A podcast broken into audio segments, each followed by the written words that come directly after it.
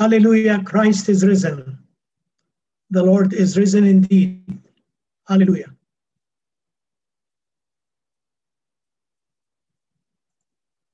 Let's say together the collect.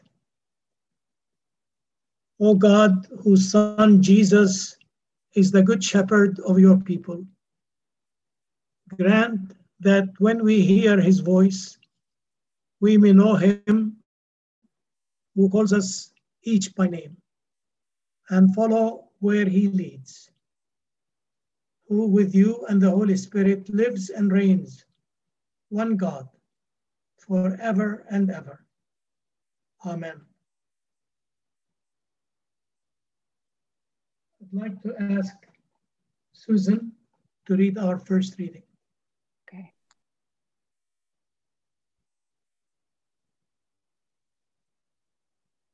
The first reading is from Acts chapter 4.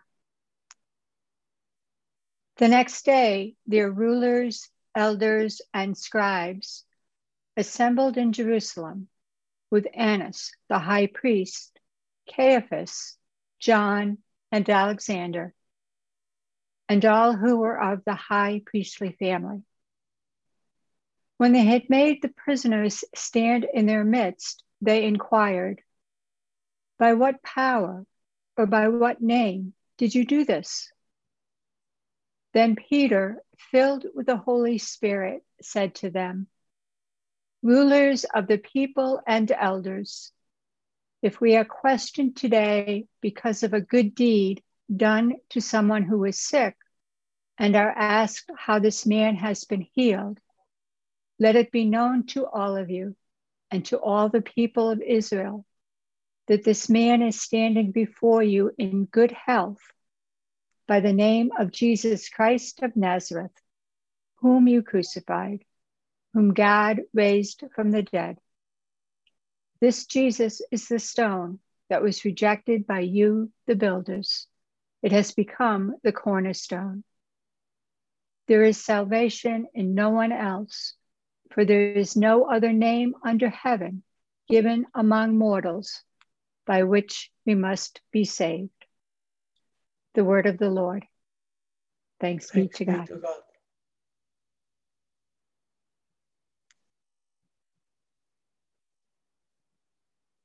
I invite Valerie to read the gospel for us. The gospel is taken from the Gospel of John, chapter 10. Jesus said to the Pharisees, I am the good shepherd. The good shepherd lays down his life for the sheep. The hired hand, who is not the shepherd and does not own the sheep, sees the wolf coming and leaves the sheep and runs away and the wolf snatches them and scatters them. The hired hand runs away because a hired hand does not care for the sheep. I am the good shepherd. I know my own, and my own know me, just as the Father knows me, and I know the Father. And I lay down my life for the sheep. I have other sheep that do not belong to this fold. I must bring them also, and they will listen to my voice. So there will be one flock, one shepherd. For this reason, the Father loves me, because I lay down my life in order to take it up again. No one takes it from me, but I lay it down of my own accord. I have power to lay it down, and I have power to take it up again. I have received this command from my Father. This is the gospel of our Lord. Praise to you, Lord Christ. Thank you.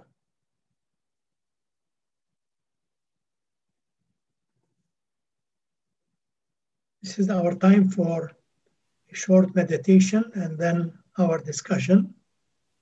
As we look at the two texts before us uh, the Acts passage, as you re- remember, uh, it has to do with the with the story of the lame or the crippled man who was uh, who was outside the gate, one of the gates of the temple, begging for some money when Peter and John came to pray at the temple and saw him.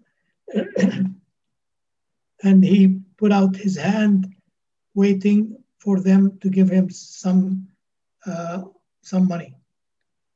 And Peter looked at him and he said, Look at us.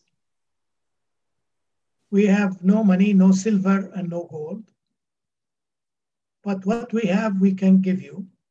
In the name of Jesus of Nazareth, stand up and walk. And the person stood up and was healed.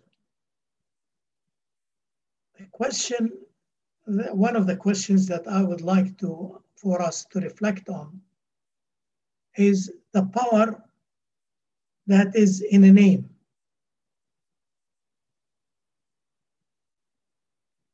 What is this power? Jesus at one point said, if one or two people get together and meet in my name, in his name, I will be with them. Let's reflect on this for a moment. There is power in that, in the presence of Jesus with us. We have been taught that when we pray to God, we pray in Jesus' name. What does that mean for us? Very interesting. If you look at verse 17, I'm not sure whether we have it in the text. Uh, in uh, the, the authorities in the temple told Peter and John, don't speak in the, the name of this person. You know, don't speak in his name, don't mention his name. For them, even the name was threatening to them. In the Lord's Prayer, we begin the Lord's Prayer by saying, Hallowed be your name. May your name be holy.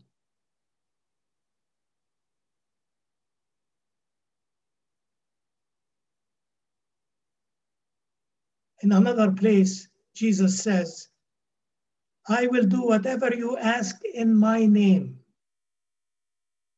so that the Father may be glorified in the Son. If in my name you ask me for anything, I will do it.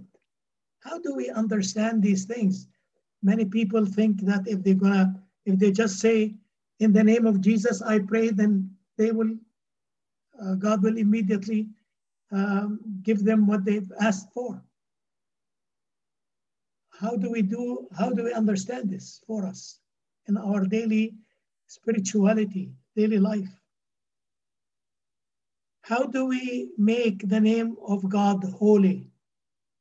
How do we make, how do we glorify the name of God?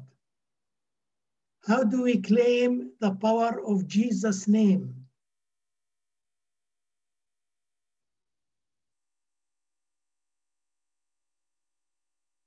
This whole passage that we read from Acts has to do with the name. And I thought it might be interesting to just think about it more deeply and reflect uh, and talk about it together. So let me move to the gospel uh, reading. In the gospel reading, Jesus says, I am the good shepherd. And you know, one of the most beautiful Psalms in the, in the Old Testament is Psalm 23, um, which many of us know it by heart. The Lord is my shepherd. And Jesus says, I am the good shepherd. But Jesus immediately says, I lay down my life for the sheep. And he repeats it more than once. It's very interesting. I lay down my life for the sheep. Although Jesus is talking about the sheep, he's really talking about what he means is that the people, the friend, his friends, the community of faithful people.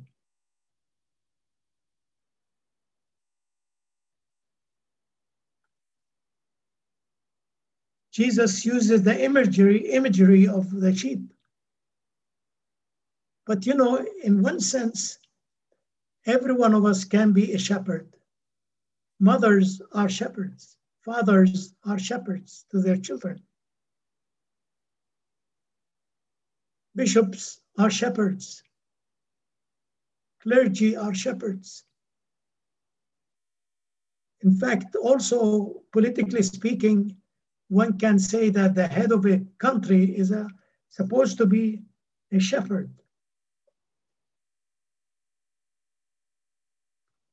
But many times, you know, we hear about heads of states and we can surmise from their behavior, policies, whether they're good shepherds or bad shepherds.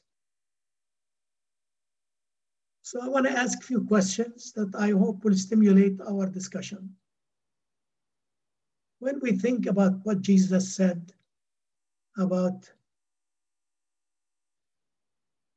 being the good shepherd, he, he is the good shepherd. But he also talked about the higher hands. Who are the higher hands? Who are the wolves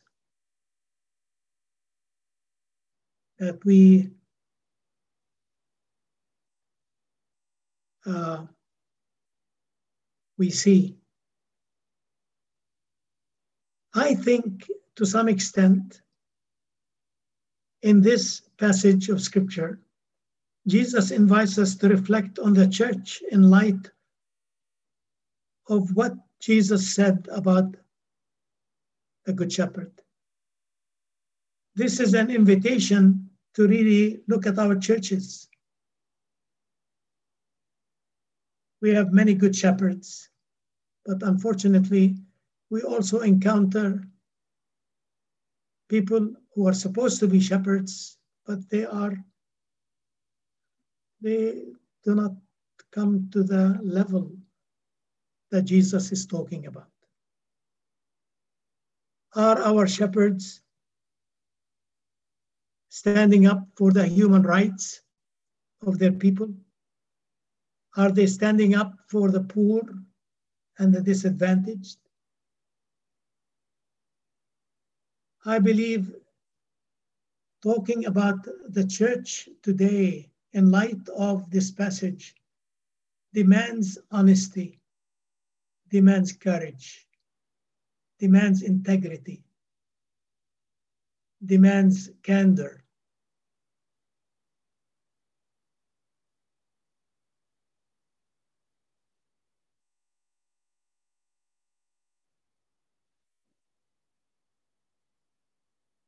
So whatever we want to do, I hope it is done in the spirit of love and in the spirit of constructive criticism, because all of us are members of a church. What happens when the shepherd becomes an autocrat? And some of us have experienced that. How do you deal with it when you are up against an autocrat? So there are all kinds of things. So let's keep in mind that Jesus Christ, our Lord and Savior, is the good, good shepherd who has laid his life for us.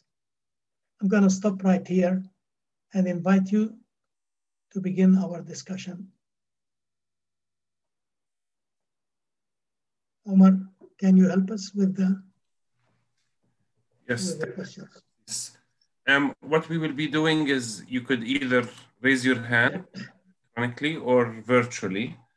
It's sometimes more difficult for me to spot you virtually, so you need to be patient, or you could write um, uh, using the messenger, um, uh, the chat. So, um, Robert?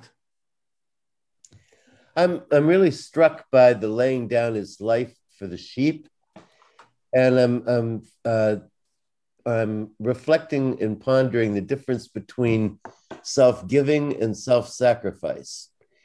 And I think what Jesus is showing us is about giving, uh, not sacrifice. His life is given because he's giving it, and uh, it's not being taken away.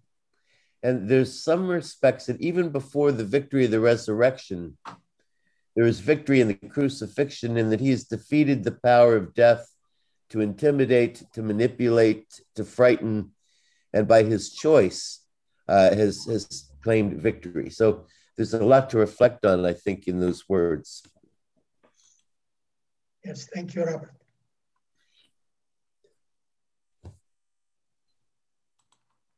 Um, John? Uh, yes, uh, thank you, Naeem, for your meditation.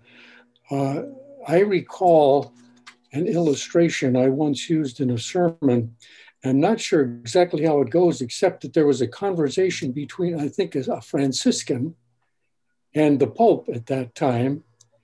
And he's saying to the Pope, I guess we can no longer say, silver and gold have we none. And somebody close to the Pope then is said, nor can we say, in the name of Jesus Christ, stand up and walk. So this, I, have never forgotten that illustration. And I, I think of the, the, the phrase three times in this verses 11 through 18, where Jesus says, I lay down my life for the sheep. Three times. And somehow that has to carry over into we who are shepherds, working with the flock in society, in churches, in communities that we have to somehow embody uh, the laying down of ourselves, the giving of ourselves, the dying to our self centeredness, and living for the well being of those in the community around us. And, you know, there are four different groups of people that Jesus refers to, as you said, Naeem. There are thieves who want to steal, there are wolves who want to devour, there are hired hands who want to desert, and there's the shepherd the good shepherd who loves the sheep and gives himself for them. Uh, this is so powerful. Uh, the name of a shepherd, the name of God, we so blaspheme it, we, we so co opt the name for our agenda. And we, we, we take God's name in vain, which in the second commandment we're commanded not to do. So, God, help us honor the name of, of our Lord Jesus in the name of our Lord God. Thank you. Thank you, John. Very well said. Thank you. Um, I will take the opportunity that nobody has raised their hand um, and share. Um, two things came to my um, to mind. The first part is in uh, in whose name this usually happens very much here in Palestine whenever you challenge or in undemocratic countries or countries living under occupation. Whenever we challenge the army, when we interfere at checkpoints um, or in the streets, when we see a soldier um, attacking somebody and you interfere, the, immediately the first question is they ask, in whose name are you doing this? With what authority? I don't think that you hear this very much in the West the, um, although you do in some places, but it's usually they recognize that there's a system, there's a just system, and human rights or people have are entitled to raise their voice when they see injustice. Um, this is something if people who have served with EAPPI or CPT, I'm sure they've heard this many times. Um, the second part is really, I find it very problematic with, um, with the good shepherd, the bad shepherd and this comes from now because in Palestine, theoretically, today we're expecting either they cancel the elections or they reaffirm them. We haven't had elections for the past 15 years. And there's um, 36 lists who are running for elections. And more or less, that's the same slogan. And what each list says, we have the good shepherds. They don't, the others don't have the good shepherds. Actually, they have bad shepherds. But I'm really struggling. The elections happen to whom to vote because I don't see, I only see individuals, people, many people who claim to be good shepherds, but I don't see an election campaign. And I think with Jesus as the good shepherd, Sabeel means, as the early Christians are called the people of the way. And the way of Jesus is the good shepherd. It's the way of governing, of taking care of people. I don't really like the concept of having one good shepherd, although, as you've said it, Assis, we could all be good shepherds, but it's as if we're having the Pope, the good Pope, the good bishop, the good patriarch, the good priest, or the good leaders. And I think it goes into as community. And in the churches, Jesus says, is my way is the good governing way is the kingdom of God. So I think this is more, although we all like the, the image of Jesus carrying a small lamp on his um, shoulders, and as the as the the psalm says, we there's a romantic attachment to the concept of shepherd, especially in this part of the world. But I see it as a good order, an order where there is no injustice. Um, that is the good shepherd for us, which is the kingdom of God. Thank you, Omar. Uh,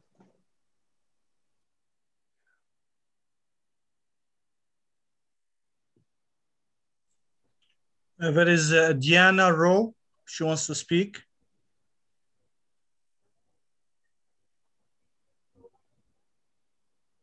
Mute. Okay.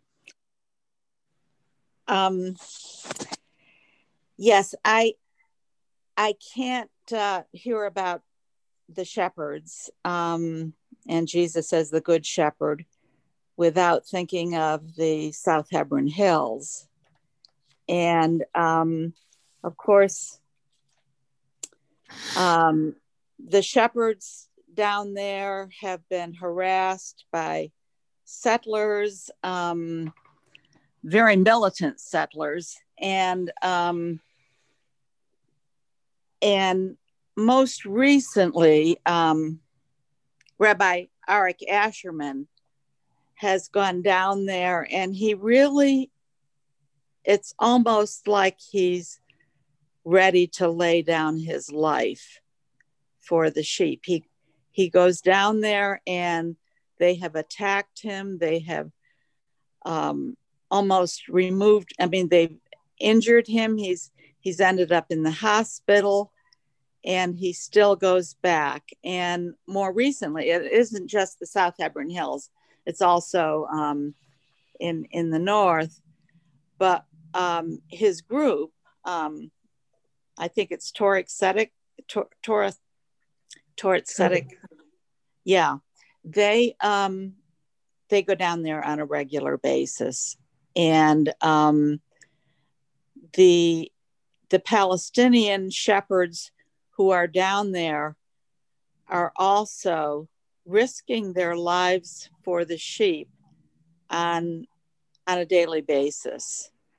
Um, and and i'm also thinking at the same time about the um, using the name and using the name of jesus really i think to me means sort of the name of truth. It's like witnessing. And I remember so many times, uh, Naeem, how you've uh, the, Sabeel uh, booklet, the cornerstone about witness and how it means the same thing as as um, as a martyr. And in witnessing, in using the name of Jesus in in the very beginning of time, it was very much risking their lives. I mean, he had just been crucified and um, speaking the truth, speak, doing it in the name of Jesus was was um, laying down your life. It it was it was risking your life. And i mean i think that's what that's what nonviolent direct action and civil disobedience and speaking truth to power is all about. And um, so that that this this is a powerful um, message here. Yeah. And thank you for your your reflections naeem thanks diane as i mentioned last time you know it's so so good to have you with us and your posters, you know, what you did also, the witness that you had, and CPT in those days, you know, was amazing. I mean, I remember uh, in the beginning, uh, almost every Sunday, you came uh, um, to to Jerusalem to worship with us. Um, the witness that you had uh, with Anne Montgomery, you know, you remember Anne of course. Amazing, amazing.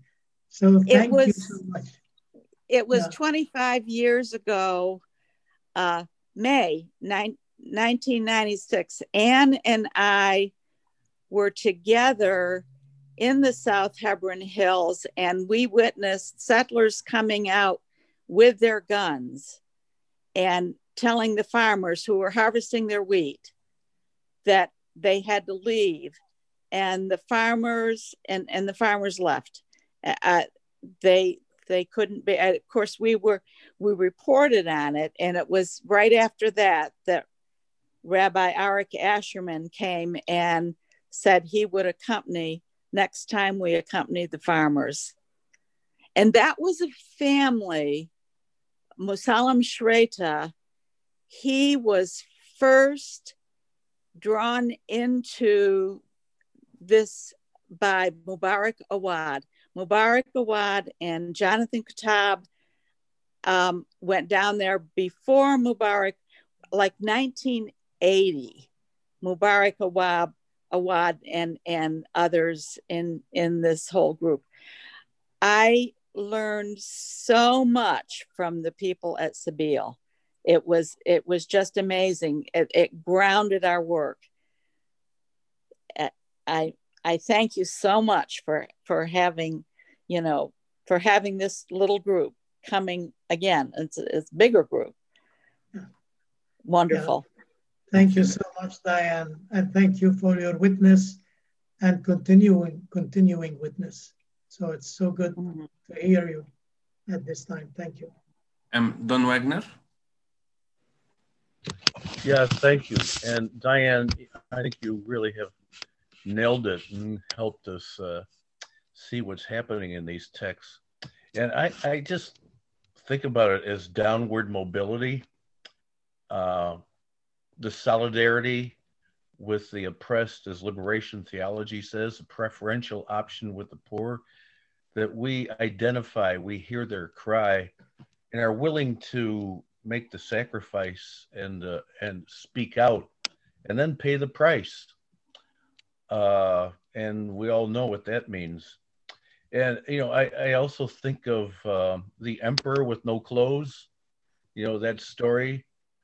I, I love that, and it's the little boy who sees and is humbly willing to tell the truth.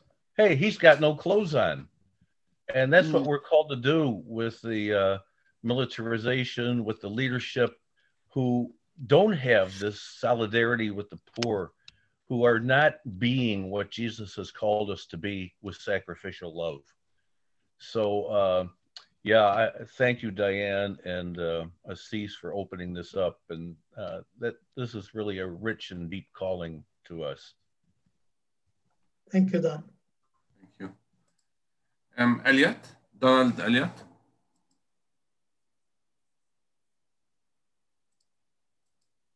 Yes, thank you very much. Uh, it's very good uh, and rich uh, reflections going on here.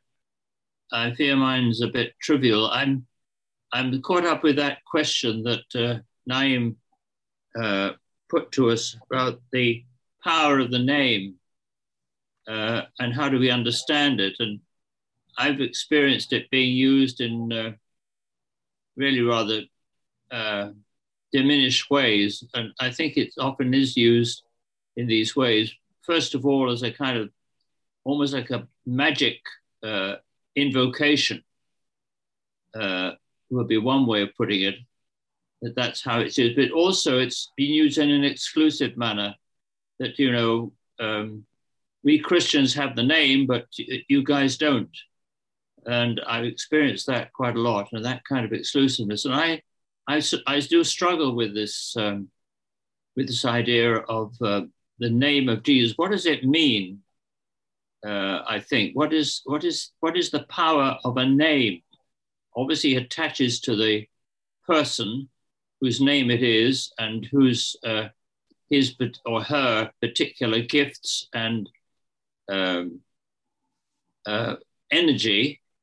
Is that what it means? I mean, I don't understand the origins of this invocation of a name, uh, whether with a capital N or not. And I'm, I'd like to hear a bit more about that actually, because I, I find it has sometimes been used, as I say, exclusively, or almost as a bit of magic. And I, I think that's a huge mistake. And how does that relate to the realities that we've been hearing about uh, just now? So that that sort of emphasized for me this is a is a is a question that puzzles me from from scripture. What is what is the nature of the power of a name and uh, so on? So that that I would like a little bit more about that. I'm not sure I can offer anything very much, but I I suspect that is a question that needs to be unpacked. Thank you. Yeah, thank you, Donald. And I agree with you. And I hope um, some of us here can contribute. I agree. I totally agree with you. I mean, what does it really mean? You know, what's uh, um, something is amazing, and the whole the Bible is full of references to um, names in the Bible have meanings. You know, like Jesus is God saves. You know, that's his name, Yeshua. You know, something in the Eastern mind uh, as to the that there is power in the name. If you call a person by her name or his name, you know that there is something there. Yeah, and and so let's um, uh, open the invitation. You know, if you have something to reflect on, this very thing is amazing. Uh, let me just, as a way of just saying a few more words you know, we say in, in English, we say pastor, which means a shepherd. Uh, in Arabic, we say assis, and you hear some people, when they refer to me, they say assis.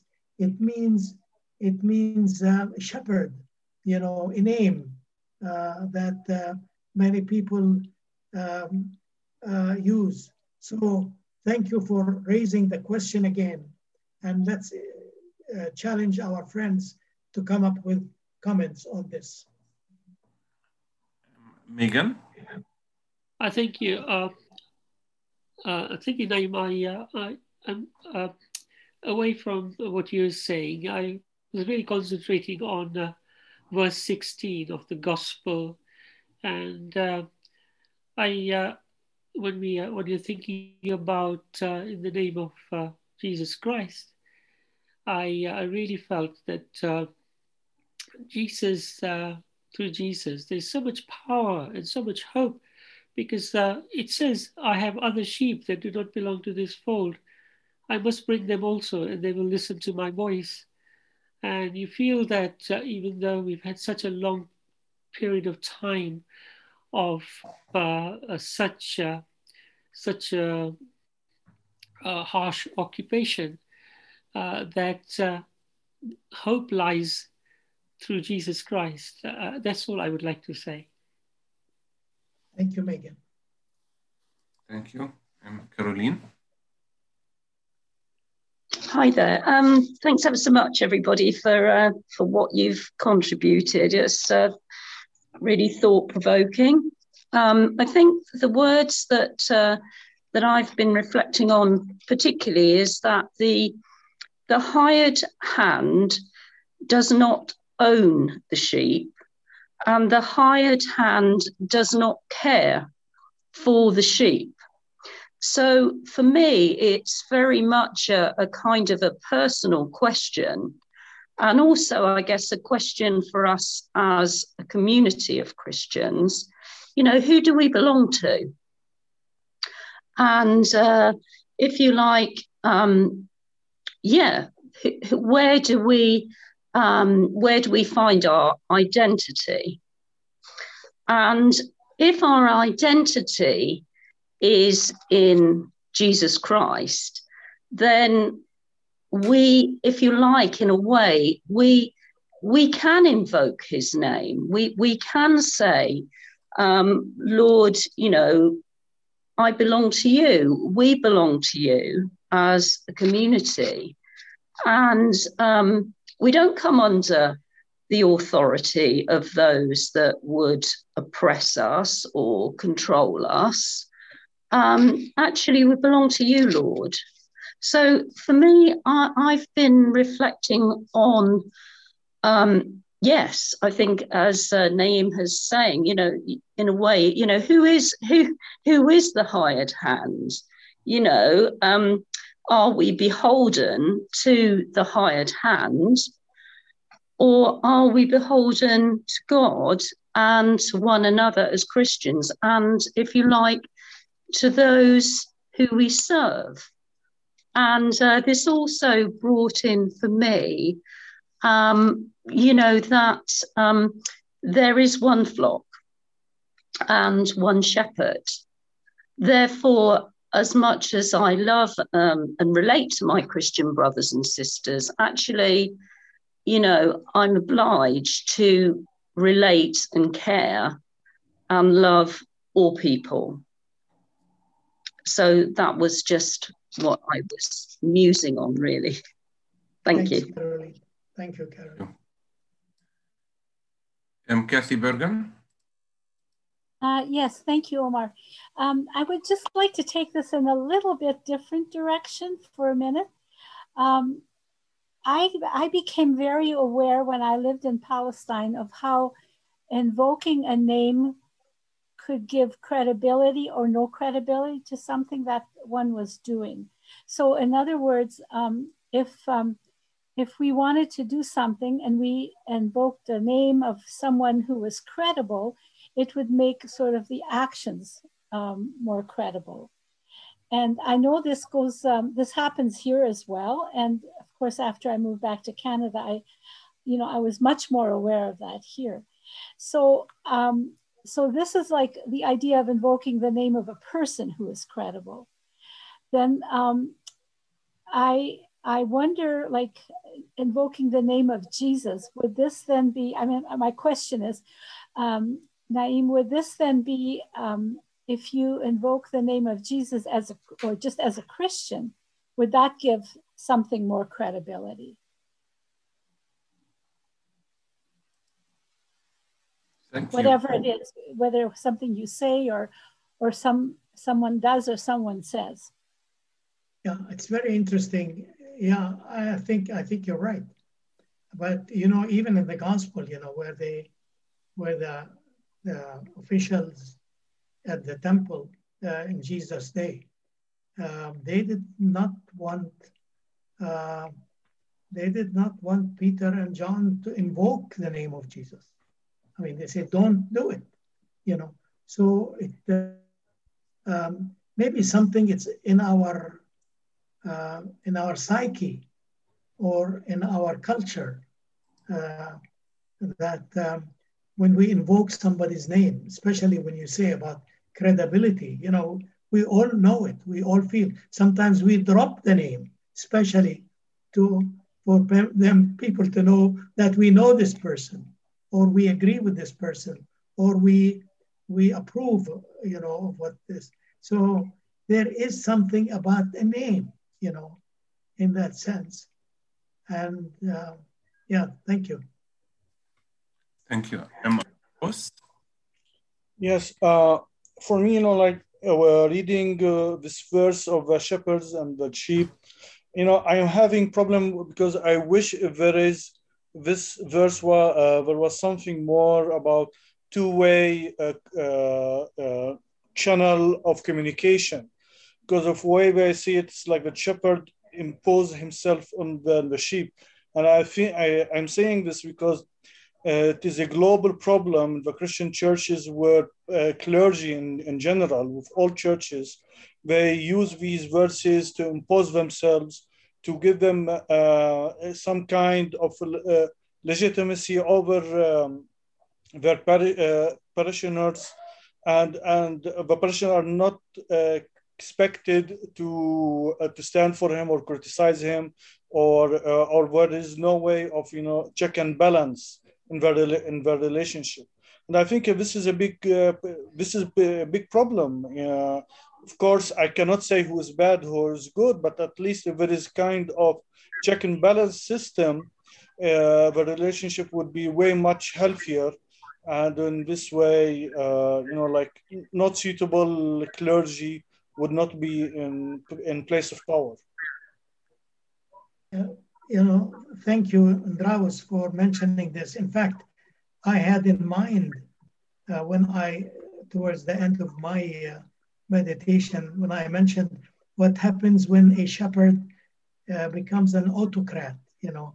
I mean, um, not every church uses the name uh, or bishops, they don't have bishops.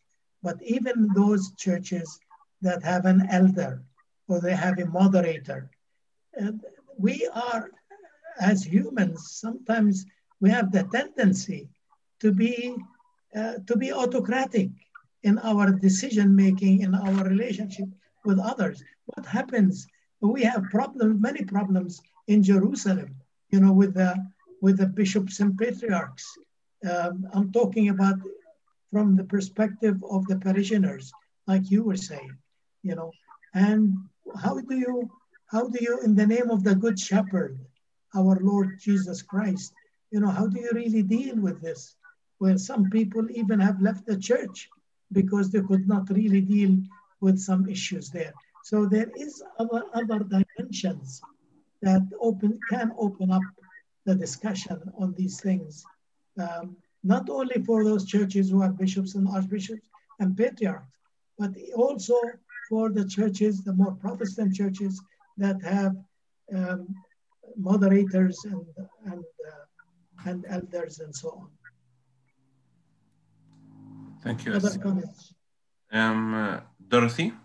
Hi. Um, I think we pretty much covered the importance of the name to us today. I, I think as well at the time that, that the right well that the apostles were saying that we need to recognize the name Jesus had been crucified on the cross, and people were refusing to acknowledge who he was.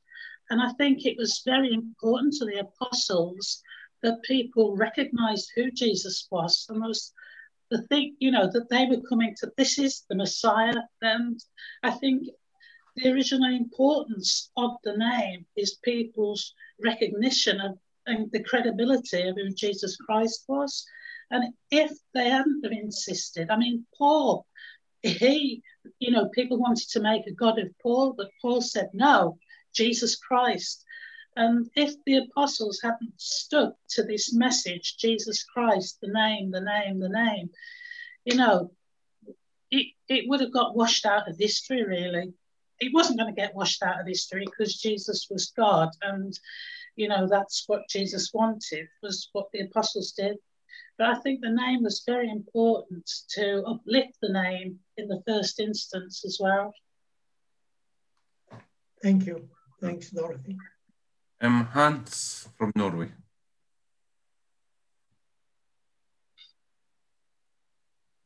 Um, Hans, we're not hearing you.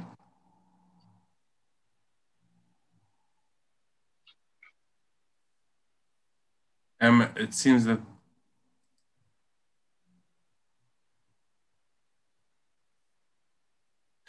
I think there's a problem with your uh, mic. We will get back to you if you can solve it. Um, Cedar? Yeah, uh, I wanted to say that it's very important to, when we say in the name of Jesus, because further down in this gospel, it says, Jesus said, they know my voice. and I know them. I, I can't remember exactly the words, but they know my voice.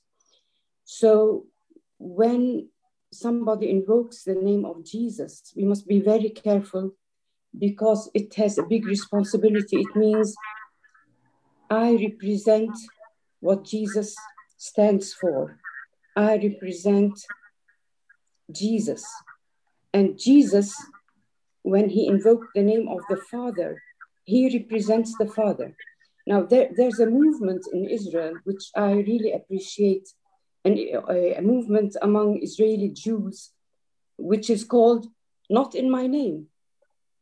And it means that Israel, Israel in its policies does not represent them. And many of them leave the country for good. Because what Israel is doing, they believe, is not in their name. And I like this movement very much because they're distancing themselves from what Israel is doing, and they themselves are Jewish. So, again, it's very important when we say in the name of somebody, because if we are sent like, if the church sends me to represent the church in a meeting, I must limit myself to what I was sent for because I come in the name of the church or in the name of this organization or that. And what I ask for or what I say has to be within the bounds of this mission. So we must be very careful and, we, and not underestimate the congregation or the people to whom we are speaking, if it's a, if it's a priest or a bishop or a patriarch, because we know his voice. We know the voice. The people know the voice of the Good Shepherd. And we know whether this Good Shepherd or bad shepherd represents Jesus and the way of Jesus or not. Thanks. You know, Cedar, uh, thank you. Um, but it is like, I mean, one example would be an ambassador, you know, an ambassador in a country. Uh, that ambassador represents his or her country. So, so he, he or she, uh, they're not only representing, they really stand for what their country stands for. So, uh, to what you just said, I think it makes a good also. Uh, uh, so when we say in the name of Jesus, or we are Christians, um, and you know it's very interesting that um, uh, uh, according to the Book of Acts, those people who were uh, who believed in Jesus Christ were became known as Christians in Antioch, you know, which means that they connected themselves. They are identified now with the with the with this movement, with this person, Jesus Christ. You know, very interesting.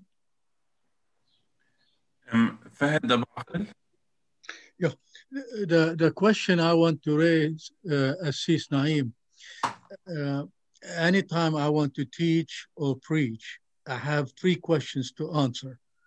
What did the scripture say then in that context, you know, uh, the, the, the political, economic, religious context, what did that scripture say then? And then what that scripture means to me today. Let's face it, uh, this scripture say to a person in Atlanta or New York or Chicago or San Francisco, uh, Jesus talking to an agricultural community understand what the shepherd means, what the sheep means, and so forth. To me, we need to jump to a new dimension. How do we explain this language to a technological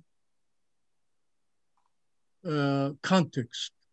That's to me the real question for us as minister. Or how do we translate this kind of a language to people under occupation in the Palestinian context. And I think, you know, what you did through Sabeel is, is saying, you know, you preach like 15, 17 minute sermon and you spend more than an hour uh, after at St. George, hearing the pain and the context of the people. I think we, we, we really have a problem. How do we connect to the new generation and, uh, and the people who are oppressed and the people who really live in the, in the, in the world of technology? This, you know, we, we need to explain. And I think Ken Bailey helped us a lot about what is the quality of a shepherd and, and so forth. I hope people can uh, uh, read something about Ken Bailey focus on, on the parable of the shepherd. Thank you, Fahd. You're right. And I think we that's why these discussions can can help us because we can reflect on how to make it relevant for us today. I agree with you. I mean, people living in a in the midst of a city who have never seen sheep. You know, sometimes now we take children, our little children, to museums or to, you know, for them to really, or to farms, for them to really see a sheep. Uh, and uh, while some of us back home in Palestine, Israel, you, we can still see, see on the farm uh, uh the sheep there and hear some of the some of the shepherds and talk about the sheep.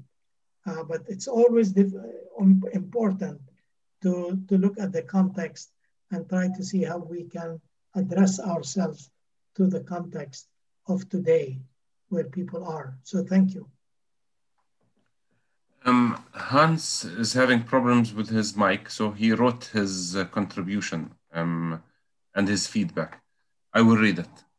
Um, I wanted to say that in addition to the seven times in John, when Jesus said, I am, he named himself in two most interesting ways as servant and as son of man. To term oneself, to term oneself as a servant is a strong counter voice to the prevailing, prevailing moods then and now. To term oneself a son of man is a strong counter voice to those seeking a link Jesus to speculative end times, prophet, uh, times prophecies. Thank you, Hans. Thank you. Thank you. Kathy? Kathy? Um, thank you. Uh, I don't think I can be as profound as Hans, but I think the uh, I see the importance of names. This is in sort of an, an earthly, more earthly uh, uh, context. Name a name, naming someone, naming something is is a is a recognition and an honor. Um, you know, there are war memorials, at least in the U.S., the Vietnam War Memorial, for instance, that actually has the names of 50 plus thousand uh, service people who died in Vietnam engraved in, in a granite uh, granite monument. And uh, since that was uh, created, oh, I don't know, 30, 40 years ago, there have been other uh, memorials, for instance, in, uh, in Hawaii, memorializing Pearl Harbor, where the names of people who have died in service to the country, whatever, in in in the war during war uh, are engraved, and it makes a huge difference, I think, to stand in front of a memorial like this and and actually look at the names of of actual people. You know, the the people become not a non-entity anymore. Uh, they have a, a, you know they have a name, and I presume for the for the loved ones of those people, it's really meaningful. And the name of Jesus is is an honor to Jesus and a recognition. So I don't know whether that's a very profound observation, but I think personally being called by name uh, in an email, for instance, makes a big difference. Or in school, you know, if, if a teacher, I think somebody mentioned this, a teacher learning the names of, of the children in, uh, in the class somehow draws the person in to the to the person who's communicating uh, in a in a kind of bond. So the just the, the knowledge of that that someone has a name I think makes a big difference, a huge difference in in person personal relationships, also in divine relationship. That's really all. Thanks, Kathy. Thank you. Um, yes, please. Um, I think it's Darlene, and then we will go to Gretchen's. Yes. Um, I'm Tom, Darlene's husband. Um, I'm intrigued by the 16th verse that uh, I have other sheep that do not belong to this fold. I must bring them in also, and they will listen to my voice. So there'll be one flock and one shepherd. I bring. I wonder if this refers to the Gentiles that are brought in later and presages Paul's mission to uh, to the spread of Christianity it is, uh, you're right, uh, you're right, Tom. Uh, most commentators would say basically that it probably refers to the Gentiles, but I would say it's probably even wider or broader.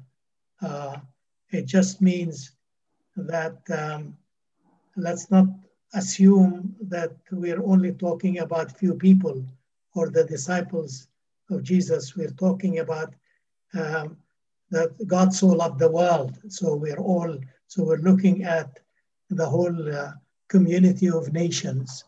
Um, and, they, you know, the last part of what you read, so there will be one flock, one shepherd, also has raised many questions about what we mean by one flock and one shepherd.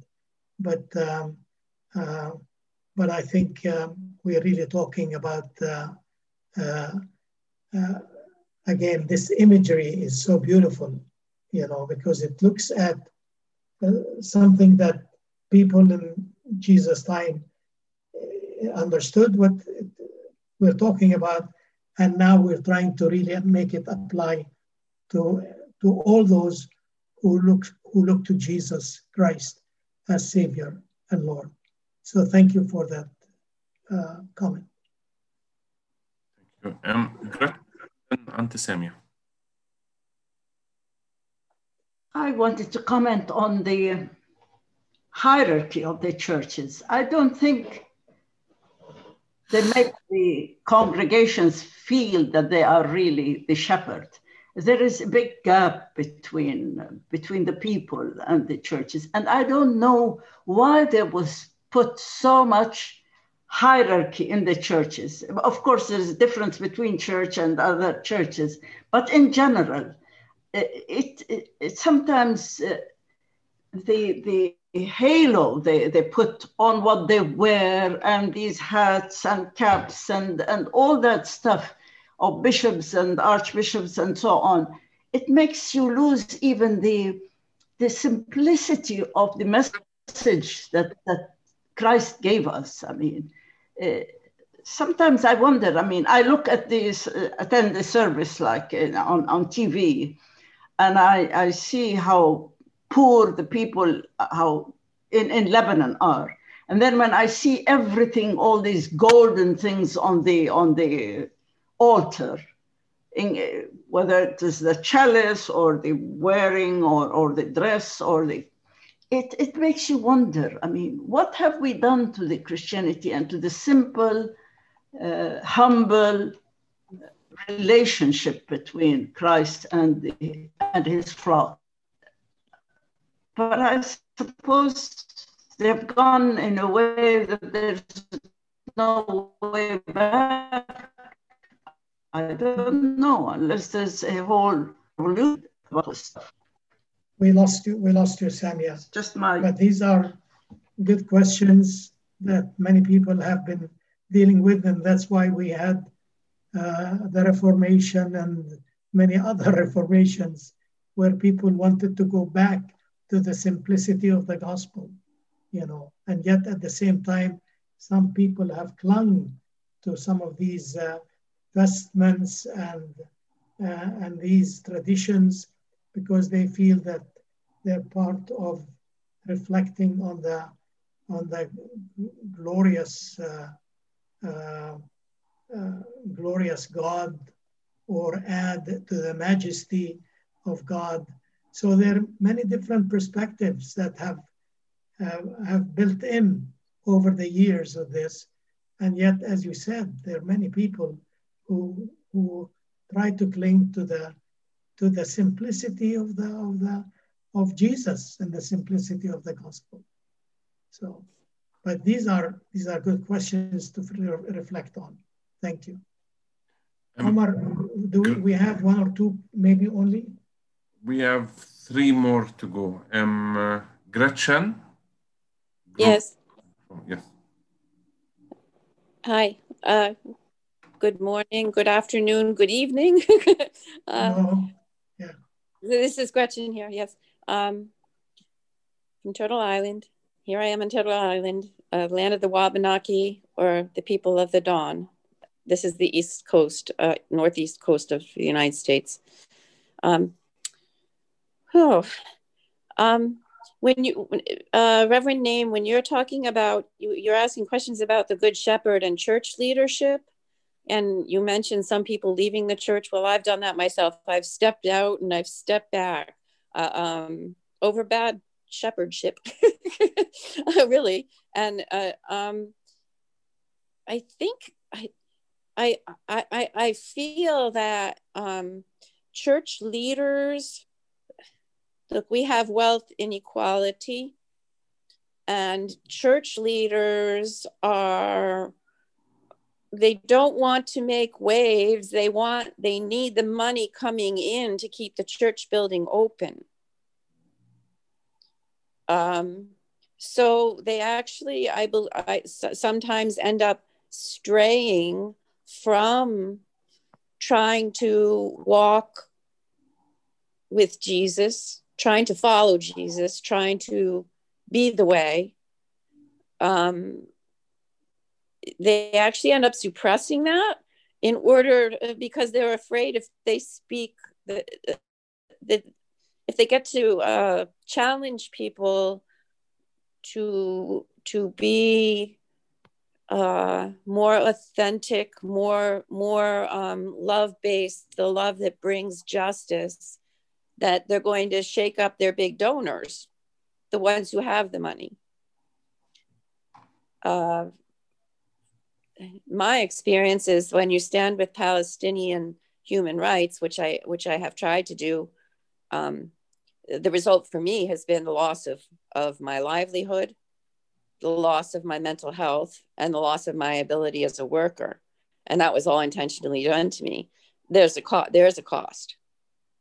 Um and you know has my good shepherd thrown me to the quote unquote wolves? Yes do i have any money to contribute to the church anymore? No i'm not working as a nurse anymore. You know actually when i got divorced i had to stop giving to the church. You lose your voice in church when you can't support the money. So the simplicity of it's so confusing. It's it's a very confusing place because church does matter. Singing together does matter. Sermons do matter. Leadership does matter and then again it all interferes i think with genuine with the genuine walking and supporting of each other that that could happen um, on an, in, in, in an international way. It's that you know, love isn't just love isn't just in one place. I, I don't know. It's in to me. It's like an energy, and yes. and it's bigger than one person or one place. Uh, yeah. And uh, but um, on the healings, on the healing uh, part of the readings, um, uh, uh, having worked uh, uh, in the healing arts, um, being a body worker before I was disabled with severe PTSD from the attacks, um, being a body worker, massage therapist, Reiki, nursing, reg- registered nursing, hospice nurse, all this, uh, uh, which is a very, which is a spiritual kind of thing. Um, any healing that happens for a patient from the, the human hands and it happens it's not a it's not like It's not the practitioner. It's not the one, it's not like, you know, Peter and John healing, healing a paralyzed person. That, that they, that was, that, that wasn't their healing. That was the healing of God through their hands. Yes. And I think that the only, the, we have a presiding bishop I look up to. Uh, but I think the Good Shepherd is then the Good Shepherd for a Christian is Jesus Christ, who helps us yes. to to eh, to get to God. Yes. And and we're always looking. I, I am. I'm always looking for a person, a human being, and I forget. No, wait a minute. The Good Shepherd is Jesus. Yes. Yes. And I could get. I could go on to wolves as far as uh, as far as uh, being um, contemporary. Wolves are not the bad guys in this country, let me tell you. They are necessary for ecological diversity and stuff like that. It's just a personal thing. I love wolves and they're sacred to uh, to to some natives. And uh, so uh, I appreciate the passage. Don't get me wrong. I just, yes. you know, I just love wolves. Wolves are yeah. important here. And I Thank love the sheep. Thank you. Yeah, thanks. thanks. Thanks, Gretchen. Um, Betty?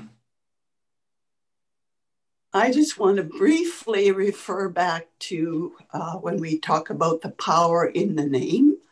If, when we invoke the name of Jesus, uh, I really believe it's still just as relevant in terms of connecting uh, with the Spirit of the Lord as it was during that time. And I want to just briefly refer to my husband and I.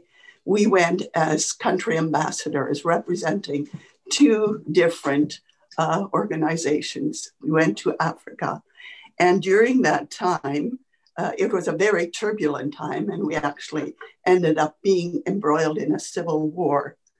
And um, invoking the name of Jesus uh, one time when our home, we had an armed home invasion and being fearful of the AK 47s we were facing, uh, all of a sudden, lightning struck and blinded the whole community. It, there was no electricity available.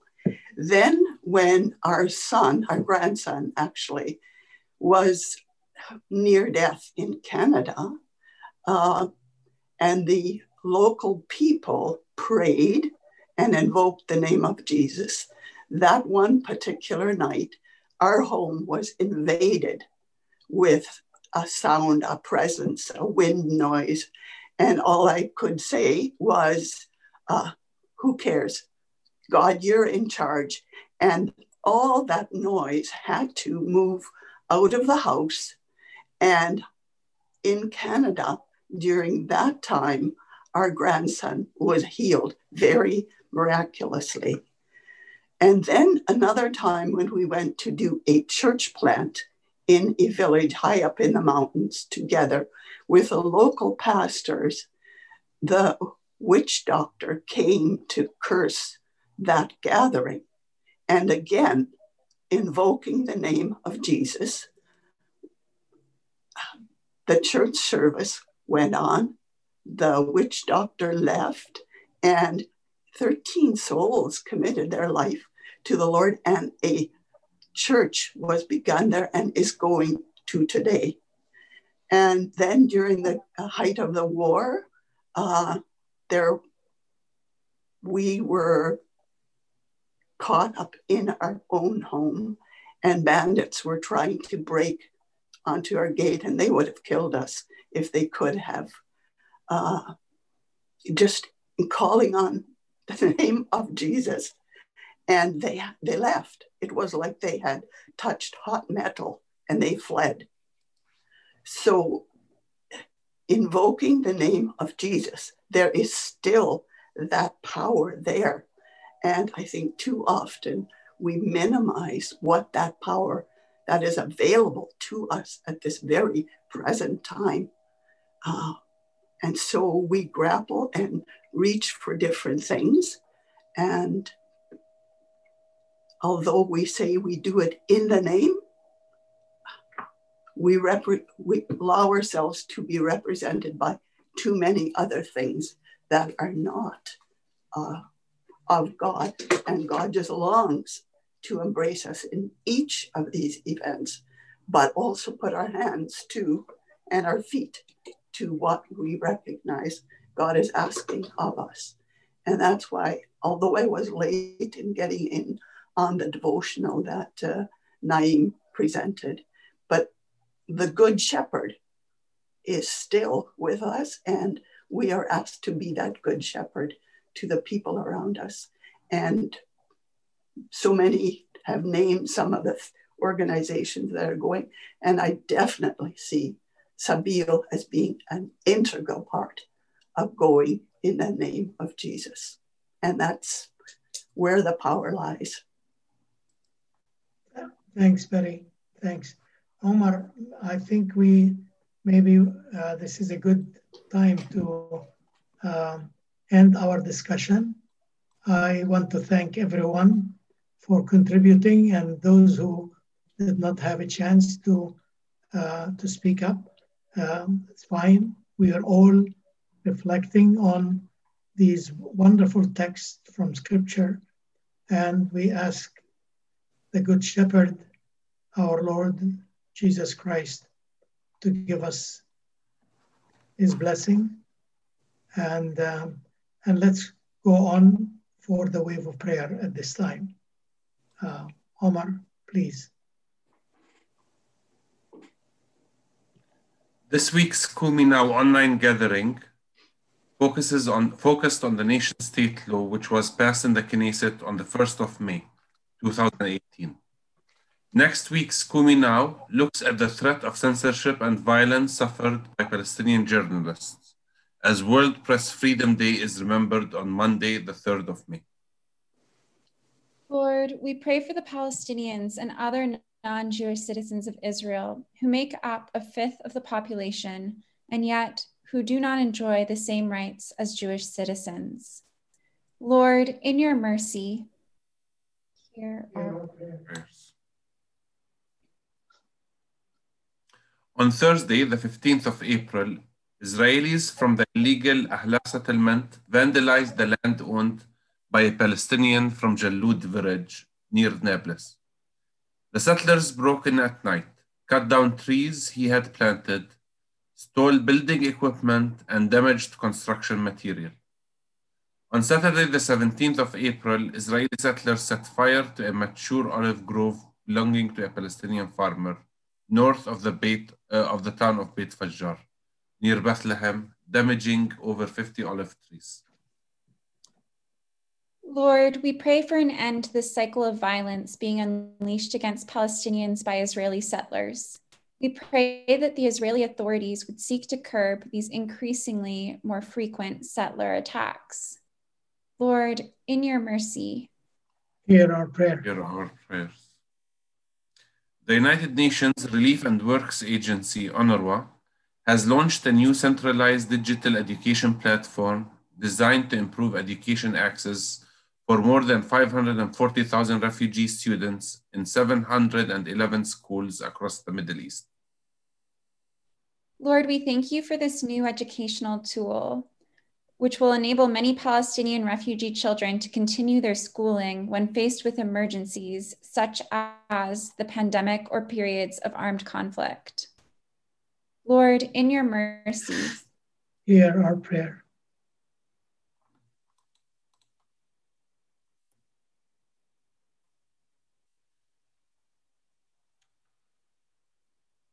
Kairos Palestine has launched an online campaign to stop the illegal expulsion of Palestinians from the Sheikh Jarrah neighborhood of East Jerusalem. They are asking you to sign the campaign to stop Jerusalem expulsion and save Sheikh Jarrah on the same link um, uh, that you see below. Lord, we pray that many people around the world will support the campaign to challenge the Israeli authorities' push to expel Palestinians from their homes in Jerusalem. Lord, in your mercy, Hear our prayer. Hear our prayers. We join with the World Council of Churches in their prayers for the countries of Armenia, Azerbaijan, and Georgia. Lord, in your mercy, hear our prayer. Let's have a few moments of silent prayers as we remember the needy, the poor, the refugees, the sick. Let's also remember our families and friends and all those who are living alone.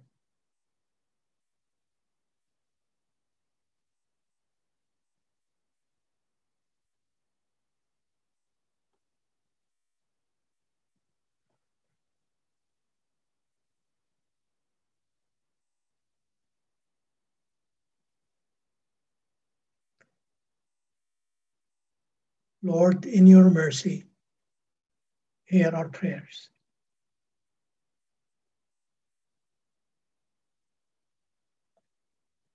Let us confess ourselves, confess our sins against God and neighbor, saying, Most merciful God, we confess that we have sinned against you in thought, word, and deed by what we have done and by what we have left undone.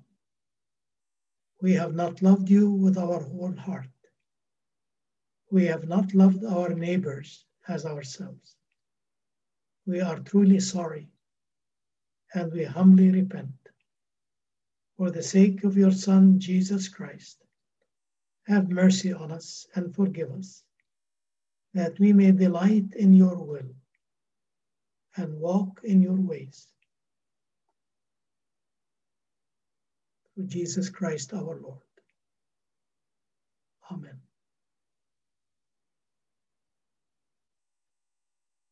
Almighty God, have mercy on us, forgive us our sins through our Lord Jesus Christ. Strengthen us in all goodness, and by the power of the Holy Spirit, keep us in eternal life. Amen. Let us say together the Lord's Prayer in our different languages. أبانا الذي في السماوات يتقدس اسمك يأتي ملكوتك لتكن مشيئتك كما في السماء كذلك سننظر إلى حياتنا واغفر لنا ذنوبنا كما نغفر نحن أيضا للمذنبين إلينا. ولا تدخلنا في تجربة لكن نجنا من الشرير لأن لك الملك. والقدرة والمجد إلى الأبد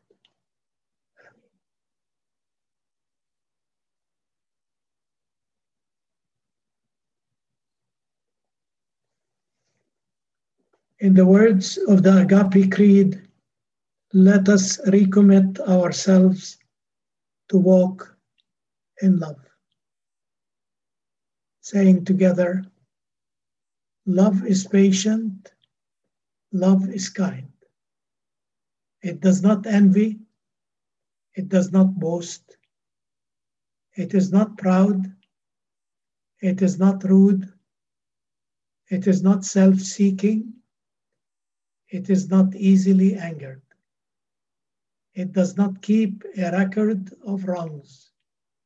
It does not celebrate injustice, but rejoices in the truth. Love never gives up, never loses faith, always hopes, always endures. Love cannot be conquered.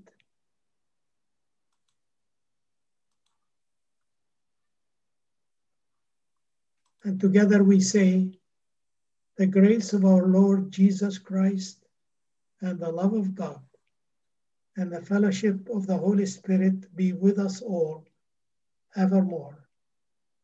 Amen.